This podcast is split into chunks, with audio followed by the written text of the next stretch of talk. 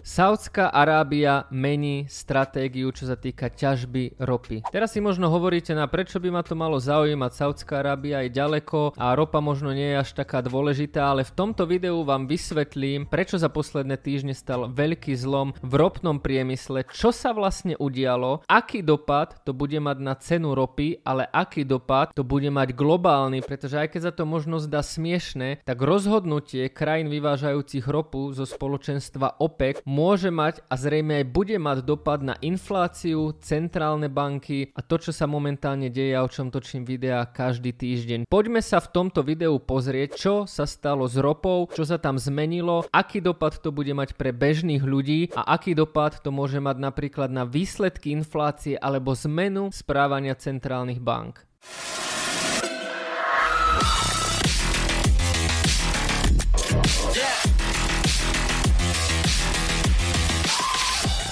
Ahojte, moje meno je Jakub Kráľovanský, ak sa vám tieto videá páčia, dajte odber, dajte like. A zároveň, ak vám tieto informácie nestačia, chceli by ste neustály prísun informácií, alebo by ste chceli vidieť, čo nakupujem do svojho portfólia, tak dole v popise videa aj v pripnutom komentári máte link na Buy Me a Coffee a tzv. investície vo vrecku, ktoré stoja len 9 eur mesačne. Poďme k videu. Na to, aby sme si vedeli povedať, čo vlastne urobila Saudská Arábia, aký vplyv a dopad to bude mať na nás, na bežných ľudí, ale aj na celkovú ekonomiku, trhy a centrálne banky. Najskôr si musíme povedať, čo je to OPEC, čomu sa venuje a čo robí. OPEC, Organization of the Petroleum Exporting Countries, je organizácia krajín, ktoré sa zaoberajú ťažbou a vývozom ropy a zemného plynu. OPEC bol založený v roku 1960. Súčasťou OPECu sú napríklad krajiny ako Saudská Arábia, Irán, Irak, Kuwait, Katar a Spojené Arabské Emiráty. Hlavným cieľom organizácie OPEC je koordinovať a stabilizovať výrobu ropy a zemného plynu, aby sa zabezpečila stabilná dodávka a spravodlivá cena pre spotrebiteľov a výrobcov štátov. Ak sa pozrieme na štatistiku, tak v roku 2021 krajiny OPECu vyprodukovali cez 40% svetovej produkcie ropy a cez 20% svetovej produkcie zemného plynu.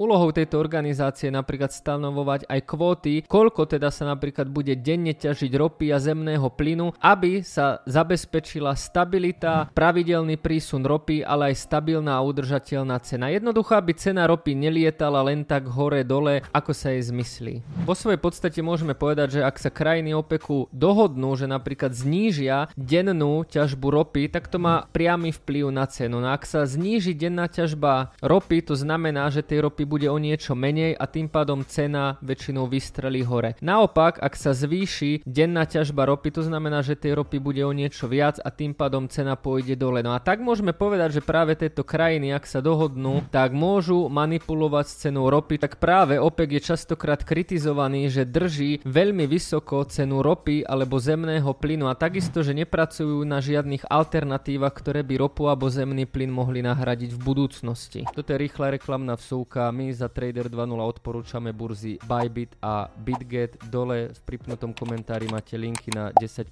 zľavy z poplatkov, avšak nezabúdajte, že najlepšie držať svoje kryptoportfólio na externých peňaženkách a na trading môžete využiť práve tieto dve burzy aj so zľavami. No ak hovoríme o svetových ložiskách ložiskách ropy, tak v týchto krajinách sa nachádza až cez 80% overených ložisk ropy. Takže v tomto momente už asi chápeme dôležitosť OPECu a ktoré krajiny tam sú. No a čo sa vlastne stalo posledné týždne, tak stalo sa to, že celé to začala Saudská Arábia, ku ktorej sa pomaly pridali aj ďalšie krajiny. No a výsledkom bolo to, že OPEC sa len tak z ničoho nič, bez nejakej predošlej komunikácie, bez nejakých predošlých vyjadrení. Jak sa máš?